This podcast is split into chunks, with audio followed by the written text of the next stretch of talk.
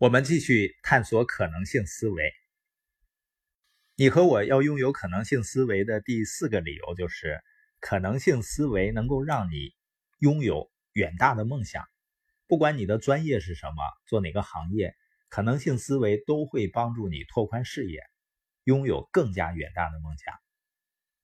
戴维曾经说过：“有大志向的思考者特别善于在自己和他人的头脑中创造。”富有前瞻性的积极乐观的远景。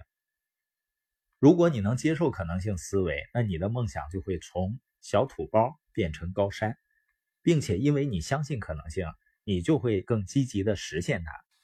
我们要拥有可能性思维的第五个理由呢，就是可能性思维能够让人超越平凡。在七十年代的时候，石油价格高涨，对汽车制造厂商的要求呢，就是你必须生产更加节油的车。一家制造商呢，他要求一群高级工程师大幅减少他设计汽车的重量。这些设计师呢，就着手解决这个问题，寻求解决方案。但最终的结论是无法制造更轻的车，因为造价过于昂贵，而且呢，产生太多的安全问题。他们无法改变因循守旧的习惯。那汽车公司怎么办呢？他们把问题交给了一群资历浅的工程师。你发现，正是由于他们资历浅啊，他们脑子里框框也少。这个团队呢，找到了降低车重的办法。那这个公司生产的汽车重量就减轻了数百磅。为什么资历浅的工程师团队反而解决了呢？因为他们认为解决这个问题是可能的。事实也真的是这样。每当你去除掉某项任务不可能的标签，就可能超越平凡，潜力爆发。第六个，我们要拥有可能性思维的理由。可能性思维呢，能够让人充满能量。你觉得可能性思维跟人的能量水平之间有没有关系呢？你想，如果一个人老想着失败，他会充满能量吗？如果你知道某件事儿没有办法做成，你会愿意在上面花费多少时间和精力呢？没有人会从事注定失败的事业。你只会投资在自己相信会成功的事业上。一旦你接受了可能性思维，就会相信自己正在做的事业，并且愿意付出努力。第七个，我们应该具备可能性思维的理由就是，可能性思维能够让人永不放弃。原因很简单啊，你只有认为你能做到，有希望，你才会坚持啊。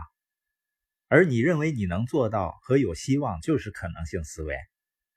丹尼斯·魏特里说：“啊，人生的赢家不断思考‘我能’‘我会’和‘我是’，而输家呢，会把关注点放在问题上，然后想呢，我可能做不到。当你开始总想我可能做不到的时候，你离放弃就不远了。我知道啊，播音听到这儿呢，某些天生就消极或者悲观的人啊。”他会怎么想呢？他们一般会认为具有可能性思维的人是幼稚和愚蠢的。他会说呢：“哦，那你说你行，你就行了吗？”如果你的思维是倾向于悲观主义的，那么我问你一个问题：你知道的那些取得巨大成功的人里，有多少是一直消极的呢？你知道的那些认为万事不可能的人里，有多少是成了大事的呢？一个也没有。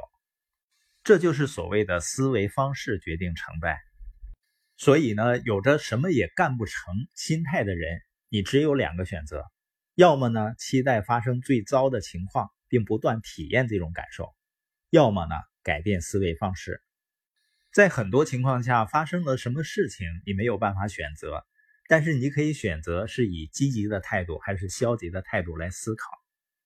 我们今天播音的重点呢，就是可能性思维。能够帮助你放大梦想，而且呢，在前进的路上充满能量，并且能够坚持到成功为止。